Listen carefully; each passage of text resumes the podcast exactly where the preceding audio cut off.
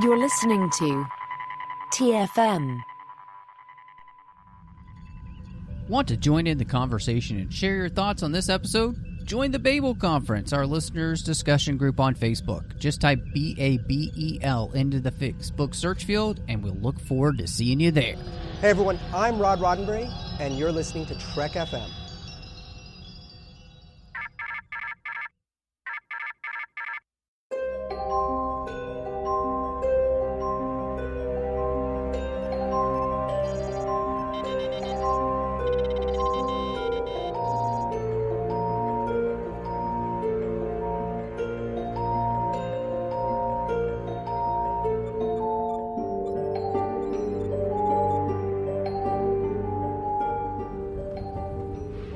These books? I thought I'd take some light reading. Guess I got bored.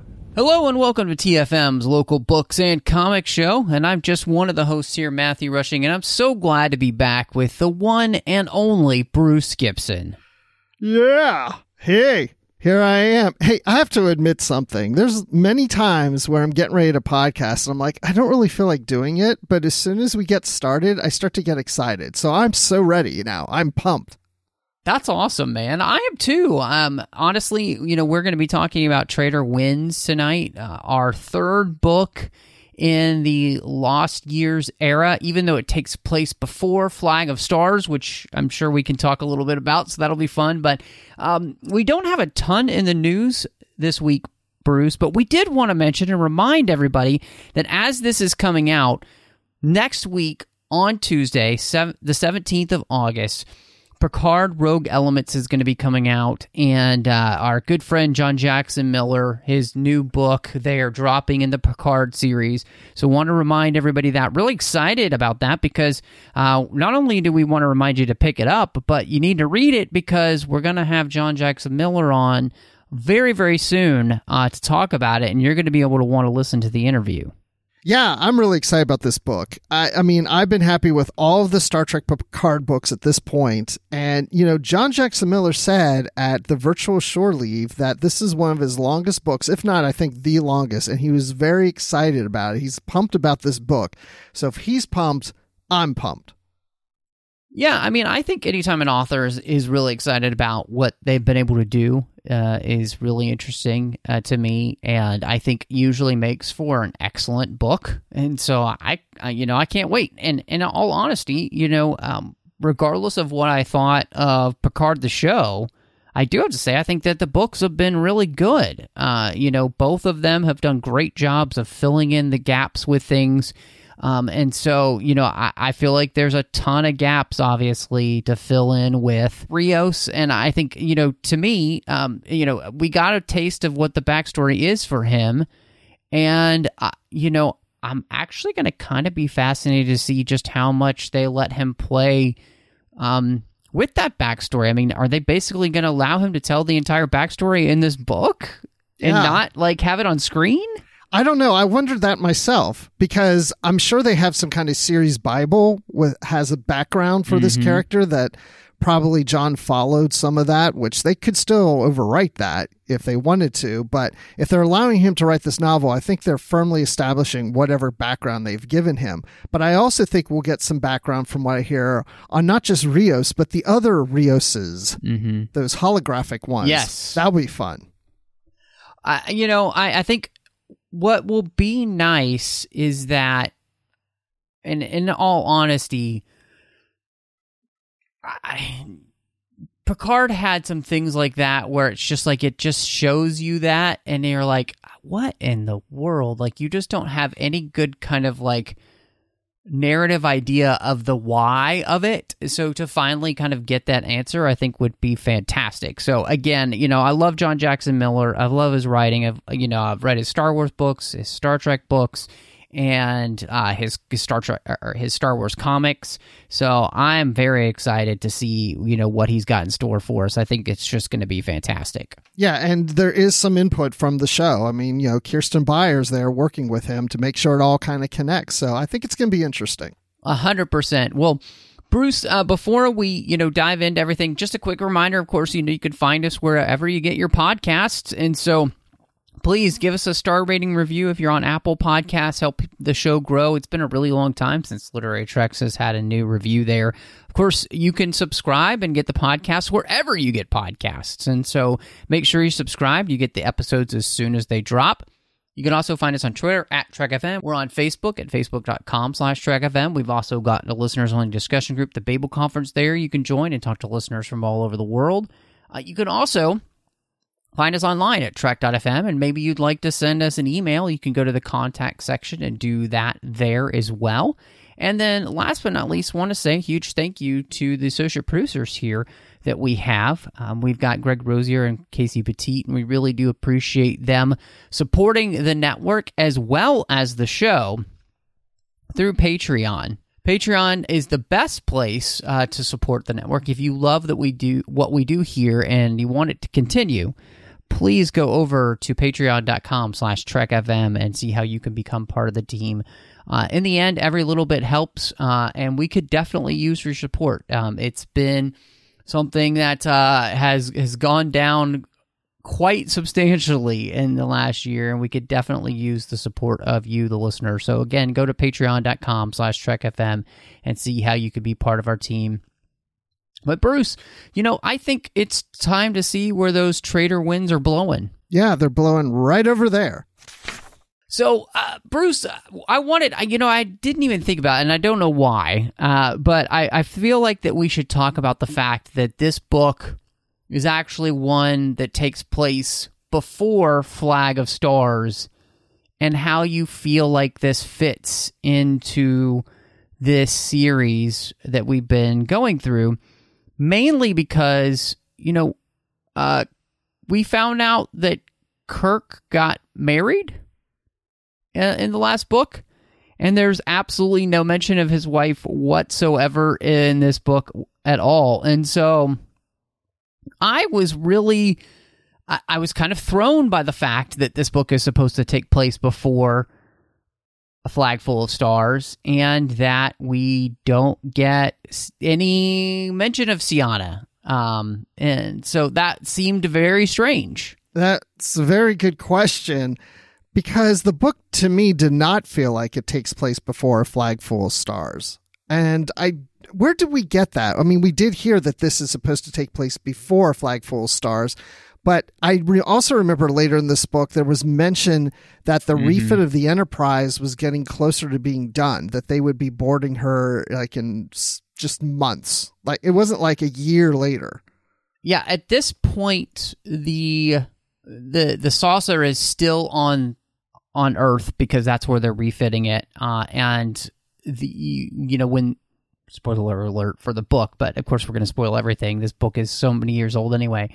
So we also get the fact that you know the the rest of the whole of the enterprise isn't quite all complete. Like you know there's parts of it where you know it it's not it's not you know fully space worthy yet you know? Uh, and so really get the feeling like uh, you know all that's still in progress. Whereas in flag full of stars you know we're raising the saucer up to be put with the main hull and they're really actually basically getting to the point where the motion picture could happen much sooner. So uh, it is just strange to me that they would choose that because, again, like there's a lot of story plot here that doesn't necessarily. It's not like it it does anything to fly in the face of a flag full of stars, but it doesn't actually fill in a lot of those personal stories that we had been kind of getting. In fact, I would say, strangely enough, too, I mean, this book really doesn't focus on Kirk at all. This isn't really his story. Uh, it, this is more Sulu and Chekov and their stories about what they're going through and and you know the the things that they're growing in here. And I, I think it's, I mean, it's again, it's not a bad thing. I was just kind of thrown.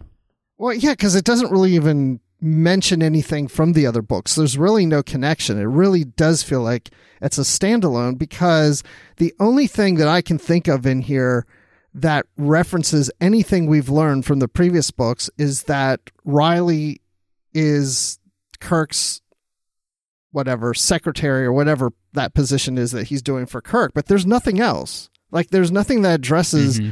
Anything we've learned about Kirk or anybody else from the previous books or any events that happened, like you said, his marriage. So it, well, you know, because it really does just focus on Uhura and Chekov and Sulu. So, Right. you know, but again, Kirk is involved in this book lightly. Yep. But there's really no, no other characters from the other books Right. that appear here. Well, and I mean, it, yeah, it, when we talk about like the way it's connecting with the series, you know, again, we know this happens beforehand because Kirk is still uh, a diplomatic troubleshooter. You know, he's still doing that job. So, uh, what again? It's just kind of interesting to me the way that it fits in. It doesn't, you know, take anything away from the series. It doesn't do anything that um, really flies in the face of anything that we've read so far. I just thought it was very interesting the the story that we get here because the other I felt like the Lost Years and a Flag Full of Stars kind of follow up, uh, you know, pretty well. And this one, again, it, it, its focus is really on quote unquote some of the more minor characters of the main cast with you know Kirk and McCoy and Spock even I mean Spock's just a mention in this book. You know there there isn't anything for them to do. So I I was kind of surprised but I was also kind of glad that this book gave us an opportunity to explore then character growth for other characters. So we really fill in the storyline here for what Chekov is doing why he's going to be a uh, security officer in the motion picture, and you know what Sulu has been doing, and even what Uhura has been doing since this time period where you know they could probably get assigned to other things, but in all honesty, they're basically waiting around to be you know repositioned back on the Enterprise. They're they don't want any other ship,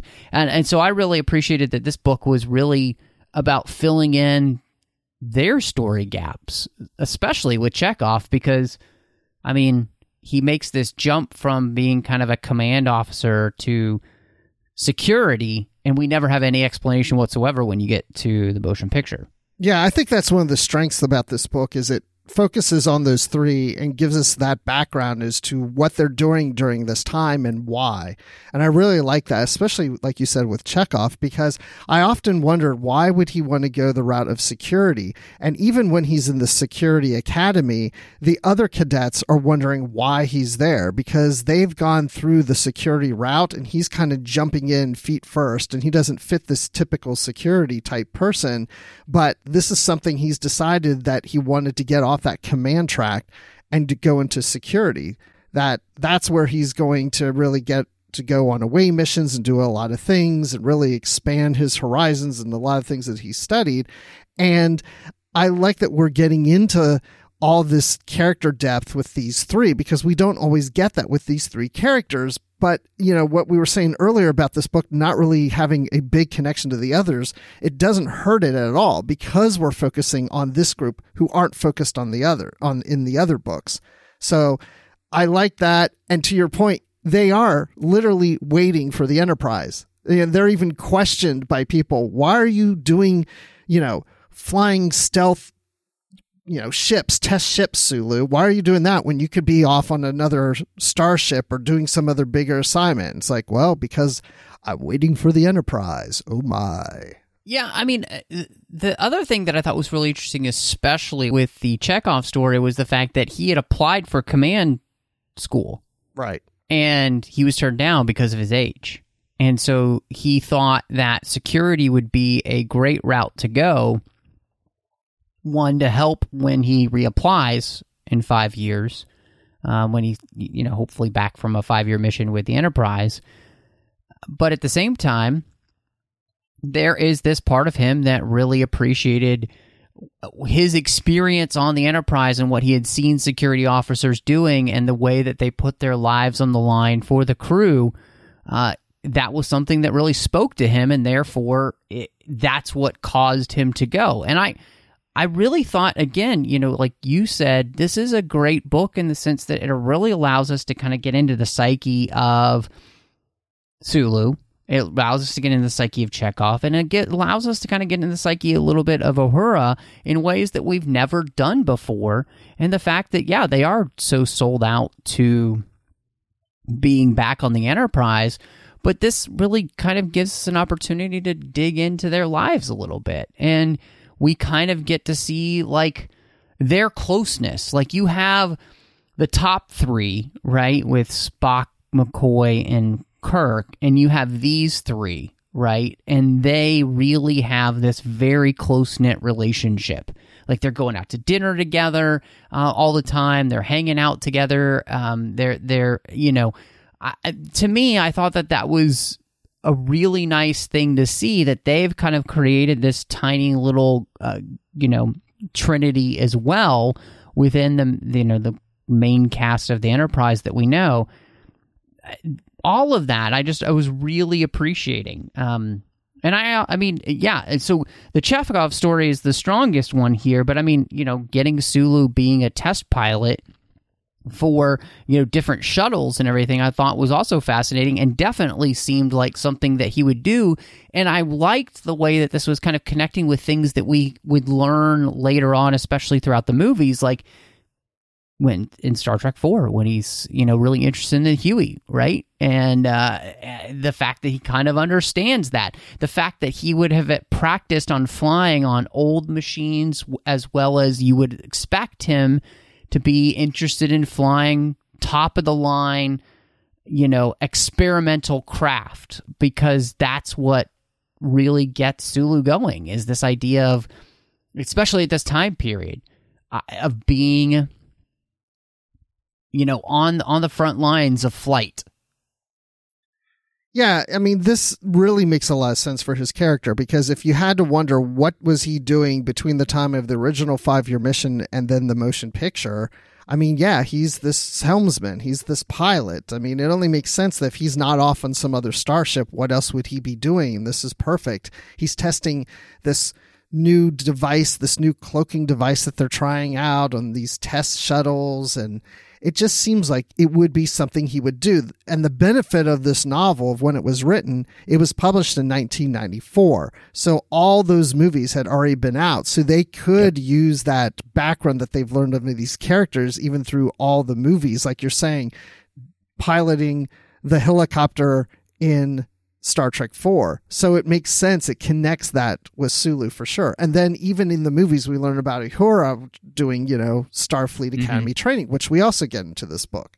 Yeah, I, I liked that. The fact that she is a professor.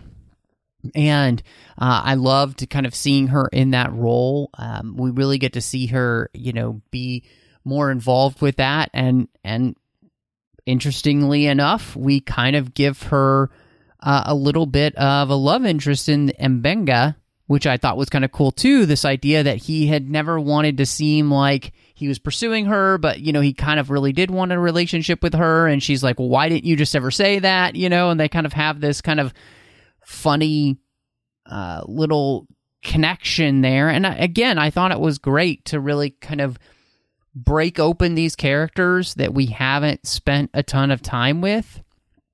And see them move forward uh, and, and, see them progress. But also at the same time, and and we've mentioned this, but I really do think that it, it is fascinating how just like Kirk, these characters don't want to let go of the Enterprise. And I, I loved kind of seeing that, you know, that that these three characters have that same desire that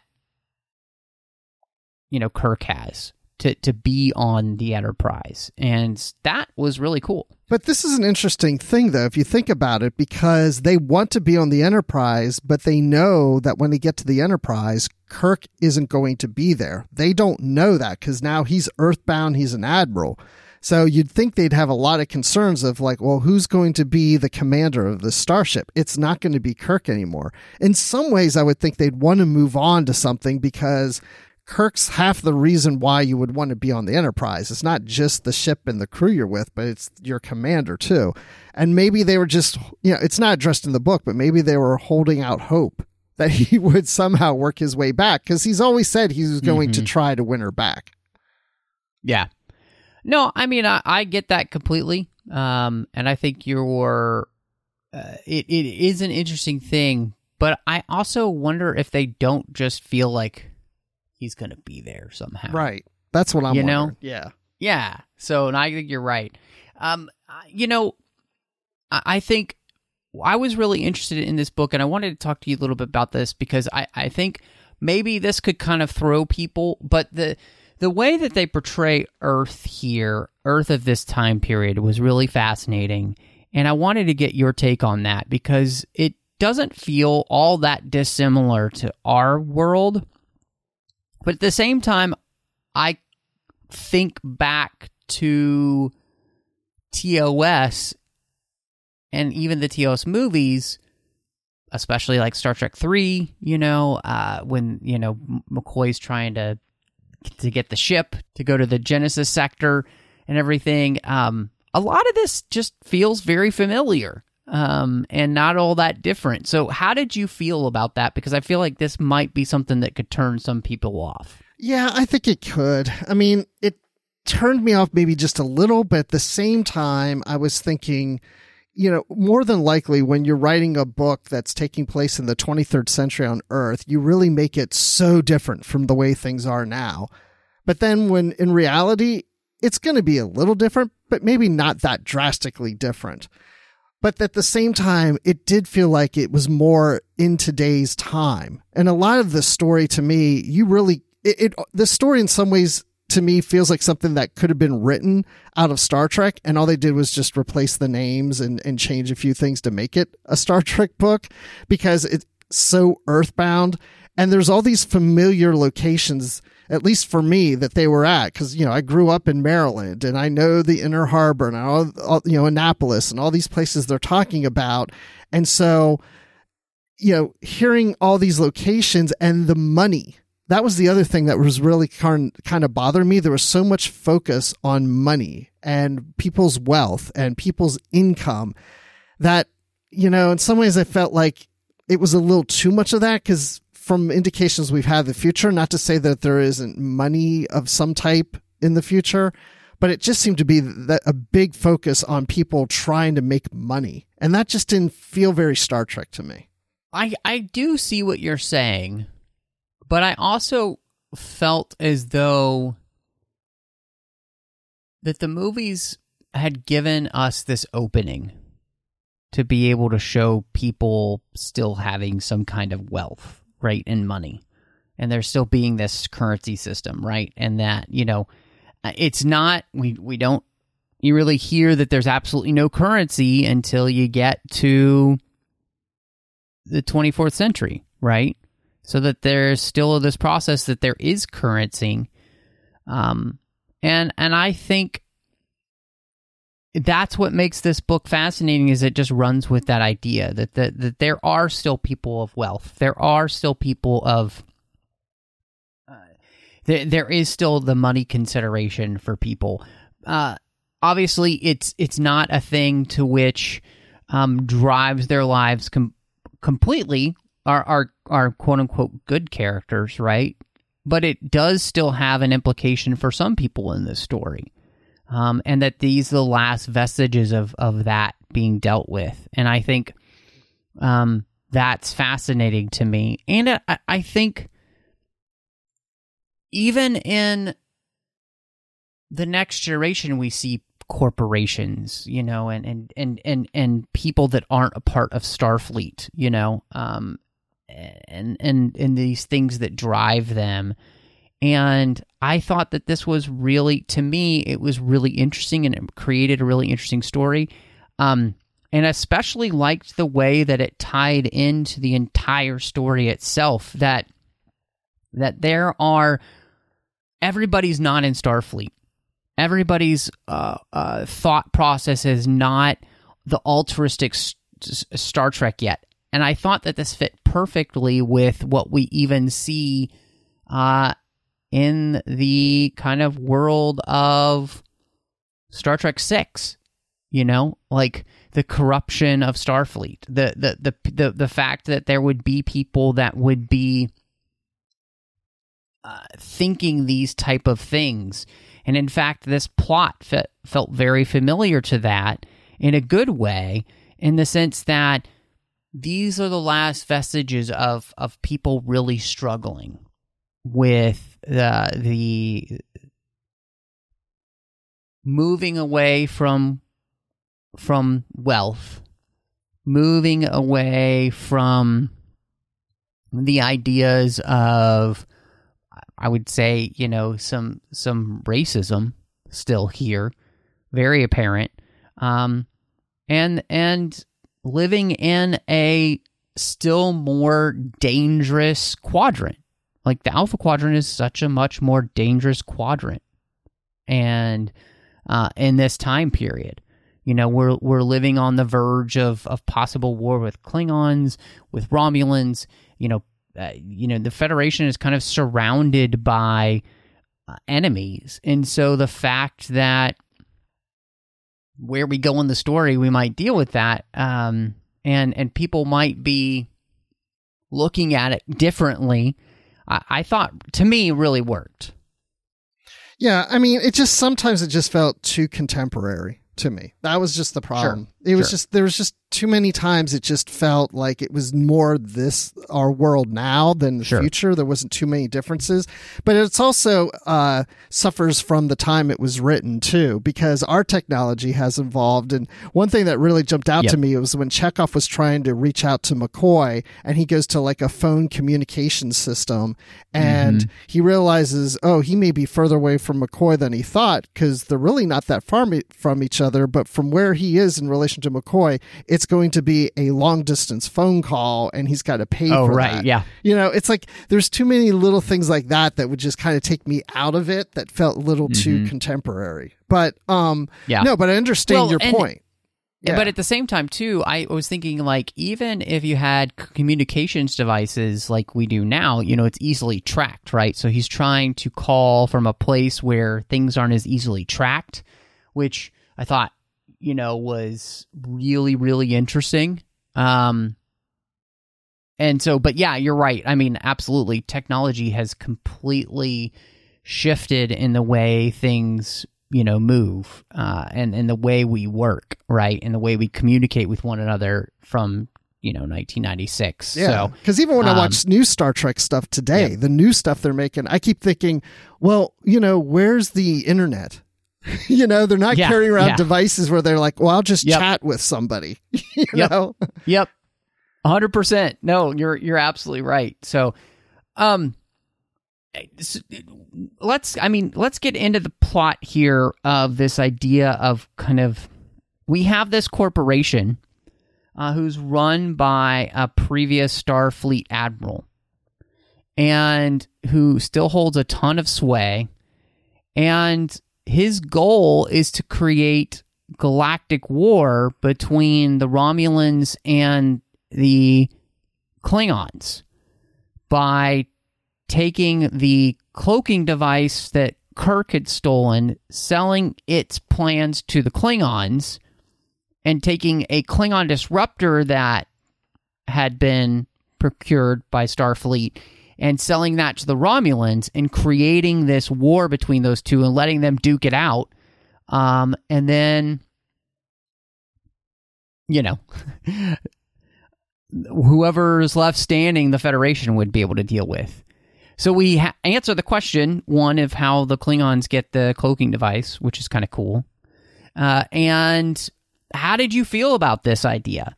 Uh, and and how did this play out for you? As kind of answering some of those questions of the way Star Trek kind of changed again from the series to the films, thought, and, and kind of filling in some of those gaps. I thought it filled the gaps perfectly. Uh, it really worked for me. It made a lot of sense because so much we hear about the cloaking device, Federation doesn't really get to use it, but you know they're experimenting with it. You know they're looking mm-hmm. at it, mm-hmm. and so we get to see that. And to your point, then we see how you know how did the Klingons get this cloaking device eventually, and it's answered here. But it's all because you know there's all this motivation from certain characters here in Starfleet that are trying to benefit from this, and they want this war to go on between the Klingons and the Romulans and count us out. Mm-hmm. But they mm-hmm. also want to have the knowledge of this technology that you know maybe one day we would use it, meaning we, the Federation, could use it against our enemies. And Mhm. I, I mean, it worked because, again, this is the perfect scenario for Sulu at this time. And so, if he's doing all these test simulations and test flights, it would make sense that, you know, there's some new technology there Mhm. in this cloaking device that he would take and and test with them. And it plays out in the story. It's it becomes something that's useful when trying to save Chekov through his experiences. Yeah, I mean, the whole idea of, like you said, one that the Federation is is looking into this technology, uh, and two, and trying to figure out how it might use it. Two, the idea that they would have the disruptor technology, and three, that there is an a thought process of somebody within the Federation that not only would he create a war between the Romulans and the Klingons, hoping whoever wins is weaker and then we have a much easier chance of dealing with them, but that because he is a weapons dealer, I mean he he his company helps create weapons, that he will then become richer because of the amount of weapons he'd be able to sell to the Federation and keeping, you know, Starfleet supplied, and also having people want to buy more, you know, force fields and all these type of things. Like he's going to be making bank off this as well as people look to keep safe, and so he's creating fear in the galaxy that he's going to profit from. I don't know if that sounds familiar to everybody, but yeah, It- I was like, wow, I really love this story because one, he he does think it's going to be a good thing, right, for the people of the Federation in the end, because whoever's left standing, he believes is is going to be weaker and easier to deal with. At the same time, he's not doing it for altruistic reason. He's doing it to get rich. Right, because he is rich. you know, yeah. he's a billionaire, which I thought was funny too. They kept referring to him as a billionaire. And I thought, well, yeah, because money at that point, probably billionaires like millionaire to us now. he may not be as rich as So we he's think. the Jeff Bezos of the 23rd century. That's right, exactly. But you know, it wasn't revealed until later in the book that it was him that was behind all of this. But I knew it from the get go. I don't know about you because his character Yeah. didn't really seem to have any place in this book. Like he was just hanging around Uhura, and she's like, "Why is Mm-hmm. he here?" But okay, this old rich guy is just like hanging out here, and I was like, he's got to Yep. have something to do with this, right?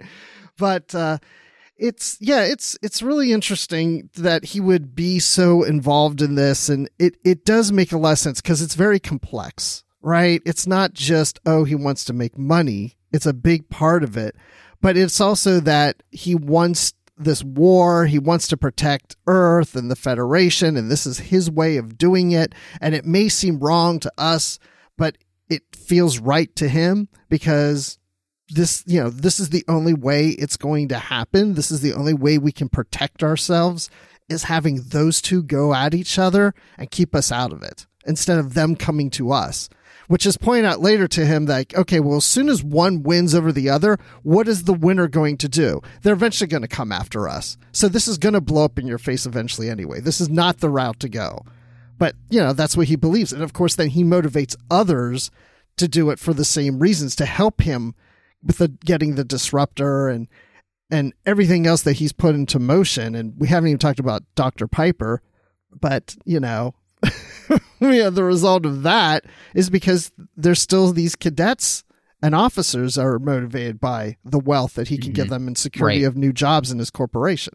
I thought that that worked well because of the way that you would you would always be able to seduce people with wealth, right? Uh, especially here where wealth is still important, in the sense that people are still making money. Um, you know, and and here we're just getting to the fact that replicators are becoming a thing. You know, for food, so that's just starting. So we're we're still at this point where you know wealth and money and, and, and things are still important to people and and it's the idea of power, right? It's not just money, but it's the the power to which this guy has that he can then begin he can seduce people with.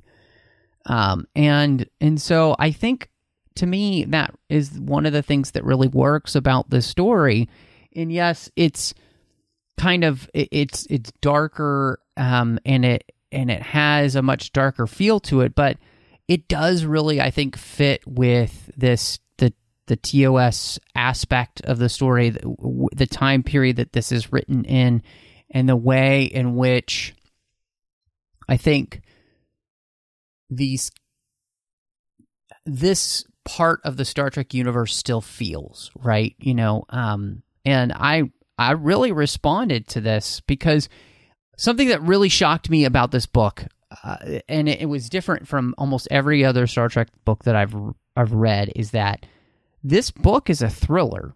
Like this book feels more like a almost like a James Patterson style, you know, thriller where we're just kind of we hit the ground running and the book never lets up.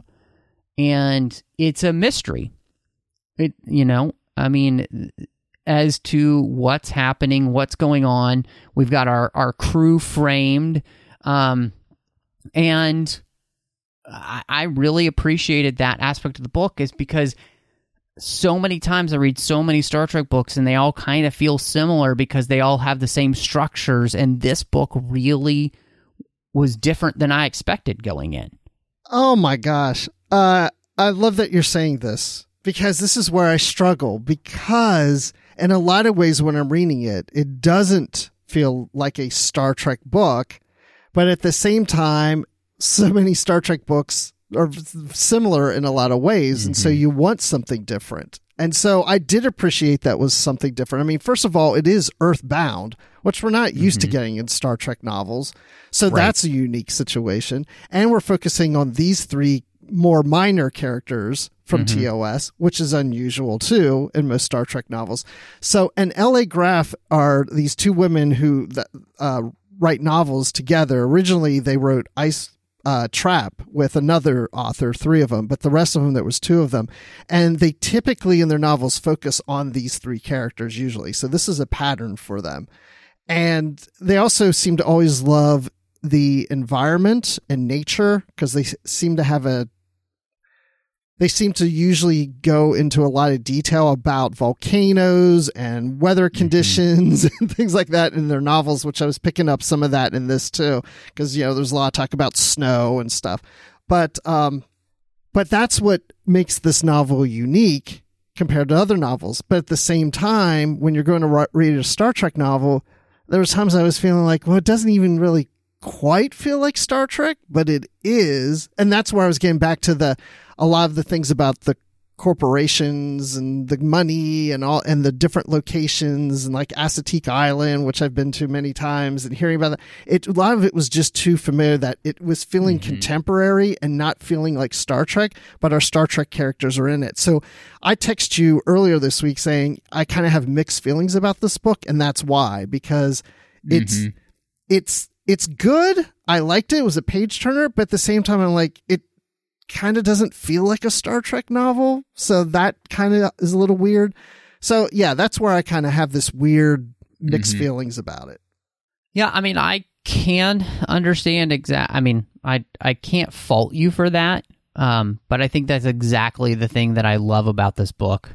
Like I, in in all honesty, I get super tired of reading the same structure every time, and and this is where like I think, you know, Star Trek like Star Wars, you can do different types of stories and put a Star Trek spin on it. So it's like they took the idea of like the thriller. Uh, they almost like uh, it, it's like Star Trek: The Fugitive because that's what this is really. You know, where you have a character who's been accused of something that they didn't actually do, and and the whole thing is is about unraveling that. And I think to me, it just absolutely works. You know, um, and it's it was so much fun to kind of like wanting to be turned the page to see what's going to happen next, to see who's kind of behind all this, and see how they're going to figure all this out.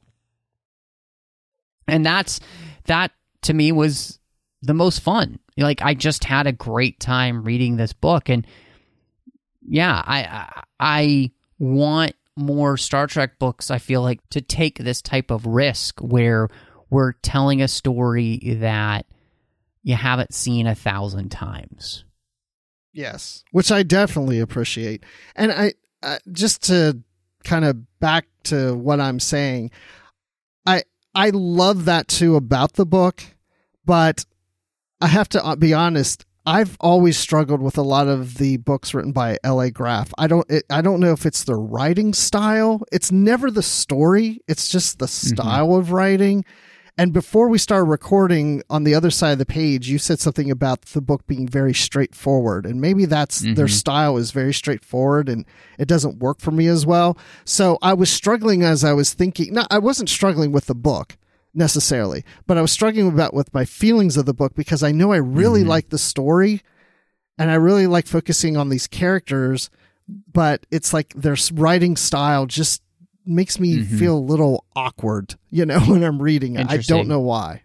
Yeah, that's I mean, I guess I'm I'm on the other side because I I really responded to it. Like I just I felt like it was fast paced, it was pretty well written. I didn't feel like anybody felt like completely out of character, which was good. Mm-hmm. Um and I was really enjoying the story now, I, I will. We talked a little bit about the idea that Kirk is not in this book a lot. One thing that didn't seem to quite come together was the idea of why we're framing Kirk and his crew. And my guess was is that Kirk is not somebody who can be bought and that's why we're trying to kind of get rid of Kirk. But I don't know. What do you think? That's a good question. I, I, yeah, I don't think we really got that answer. I mean, they kept, you know, Kirk was suspicious that somebody was out to frame him, and they they were going through Chekov and Sulu, but. Mm-hmm. Yeah, when we got when that was really confirmed by the end, I don't really recall why they the focus was on him what what advantage mm-hmm. that gives unless they just need a scapegoat they needed attention on someone else. But you're to your point maybe because i mean this guy that we're talking about this billionaire i think his i think his name was kale. I think that's what it was. Yes. Yep. So i think that you know he was a former starfleet captain in his early days. So maybe he was looking at kirk as like i know the boy scout and the boy scout could prevent this from happening and kirk seems to be the lead one that seems to stop these types of things from happening. So instead of mm-hmm. anybody like wondering what's happening and it's reflecting on me, I want it to reflect on them because they're the last pe- people that you may suspect that would be doing mm-hmm. this. And so that would get a lot of attention and take the attention off of us. Maybe it's something like that. Yeah, I mean, that could definitely be part of it. Um, I do think one of the things that I I kind of figured was was just the fact that you know uh, Kirk and who he is has shown himself to be somebody who is incorruptible. And therefore and and wouldn't want to be a part of of any of this the, if he ever found out you know? Um and would be somebody who might be able to uncover this plot. You know, like it, Kirk is just resourceful in that way. So I, I think if there was anything about the book that felt like one kind of downfall for me was the fact that we never really kind of answer that question. I feel like. Um, but otherwise, you know, I wasn't really, I didn't really struggle with anything in the book. And, you know, like I said, I, I felt like it really ended up working out, you know, well for me. So I don't know. I, I'm I'm really interested to hear where you come down then with the rating for Traitor Winds. That's a very good question too. You always have very good questions, Matt. Uh, Bruce, it's we we do a rating for every book. oh yeah, that's right. Oh wow. Thanks for the reminder. Um, so I would say, I okay. I was as I was reading this book again. I really did enjoy the story. I never found a point where I wanted to just sit it down and maybe I'll get to the rest later. I just kept going. So I read this. I think I read this in three days, and it was an easy read for me. And so that's a good point. Even though I said I'm not a big fan of the style of LA Graf, I think this is one of my more favorite of theirs. So far out of the three Lost Year novels, I think this is probably the best one of the three, but I gave the first one a bit of a higher grade than I'll probably give this one, only because I had sentimental reasons for it. Because it's the book that kind of started me into reading Star Trek books, so I had to give it a little extra boost because of that. But I do think this one is probably the better of the three when it, in terms of story. And as I said, it sometimes felt a little too contemporary. Doesn't always feel like a Star Trek novel, but that could be good. But you know, that can be bad. What you're looking for. Um, there were things in here that were a little too convenient at times, where all these characters from the Enterprise seem to just randomly show up, or you know, I'm gonna call where it was Kirk was calling whatever Greenland or Iceland or something, and just so happens Rand answers. Oh, Rand, is that you? It's like that was a little too convenient. So there's little things like that that bothered me. But again, focus on Uhura and Chekov and Sulu and the mystery that's going on and how are they going to get out of it uh, was really enjoyable, and everything about this makes sense that connects to the rest of Star Trek and what these characters would be doing at this time. So, that being said, I'm going to give this one $3.5 billion out of $5 billion. Wow. Wow, that's great. I really liked this book. I think you're absolutely right. I do think this is the best book so far in this series, um, mainly just because it's the most cohesive. It it feels the most connected with everything we know from you know the original series and everything we know from the TOS movies. Uh, I felt like there were less questions in it to where like what I don't understand how that connects or you know just like I don't know I, I think the the stuff about like Kirk getting married and the other other books and the fact we never really even see that and all that stuff those those kind of create massive questions. But here I felt like they did a great job of creating a story that held together well. It kept my interest and it kept me going because I wanted to know what happened to these characters and I was really struck by, and I loved the fact that this didn't feel like every single other Star Trek book that I've read with just kind of like an A, B, and C plot, and, you know, it's some mystery of like quote unquote science. You know, this really kind of dug into the universe of Star Trek. And, and what I'll say, and I think I just realized one of the things I loved about this, it felt more like Deep Space Nine in the sense of why we're we're digging into the reality of what it's like to live in this universe and the fact that not everybody feels the same about things. I think that's what makes this book so great is that it it shows the reality of living in this universe and that not you know we always talk about the idea of you know Star Trek and kind of having monolithic cultures and in many way Star Trek kind of created a monolithic culture out of the Federation, and Deep Space Nine always broke that apart. And and this book, I think, does a great job of breaking that down too. So I think that's one of the things I love about it. And so I'm going to say that I'm giving this book four out of five billionaires. Nice. So I think, you know, it sounds like as we talk through the book that we were maybe a little far apart on it, but we were actually fairly close. I gave it 3.5, mm-hmm. you gave it 4. Yeah. So we're not that far off. So, yeah, it, it's a good read, but I love what you had said about Deep Space 9. That that is stirring through my head right now. It, my wheels are turning cuz you're right. There's aspects of that that kind of feel like a Deep Space 9 story. I like that. Yeah, I mean, you know, uh, anytime a book or any part of Star Trek can kind of crib off the best, it always works for me. So Bruce, if people want to catch up with you and see what else you've got going on, or maybe they want to talk a little Traitor Winds with you, where can they find you? I'm on Twitter at Admiral underscore Rex, and that's Admiral with the under line Rex. And then I'm also on Positively Trek with Dan Gunther, where we do talk also about books. We're actually reading Enterprise, the first mission, which is, I'm sorry, the first adventure, which was the first book I ever read. Nice. Last year's was the second one I read. But, uh, but yeah, we're talking about Lower Decks on the season two on there and everything Star Trek, and also the Star Wars report, which is seeing its final year. And uh, I don't know when we're recording another episode, but maybe as you hear this, we have a new one. I don't know. It all depends on Riley. well, you can find me on all the social media platforms that I'm on. Matt Rushing 02, just search for that and you'll find me. Uh, you can find me here, of course, doing the 602 Club on TFM. So we talk about all things geeky that aren't Star Trek related. Of course, this, we've got Snyder Cuts in that same feed where John Mills and I talked about all of the things that Zack Snyder had directed. So great feed to check out is the 602 Club. Uh, you can also find me over on the Nerd Party Network doing two shows. One, I finished with Drea Kaufman as we talked about every single chapter of the Harry Potter series, one chapter at a time.